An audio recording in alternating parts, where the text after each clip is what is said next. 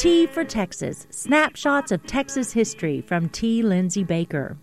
R. R. Deacon Ramsey stood at the throttle of the locomotive pulling the Texas Pacific train as it steamed eastward toward Wills Point in Vanzant County, Texas on Sunday, October 24, 1909.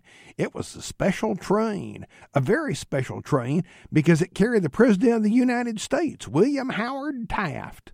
The President's train was scheduled to pass straight through the town at high speed, but this didn't rest well with the locals, 1,500 of whom had gathered around the station to see the nation's leader. Local conspirators plotted to sabotage the semaphore-type railway signal and thus force the train to stop.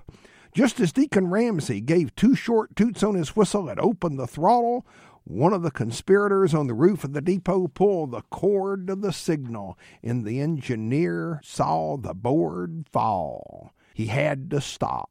He gave a warning blast on his whistle and applied the brakes, stopping with the presidential car right at the middle of the Wills Point station platform. The crowd chanted until the president emerged to greet them.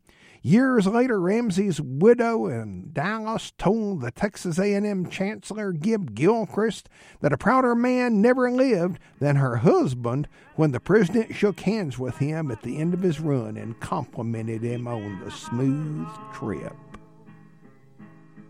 T for Texas with T. Lindsey Baker is produced by KTRL Radio at Tarleton State University in Stephenville, Texas. More information at tfortexas.org.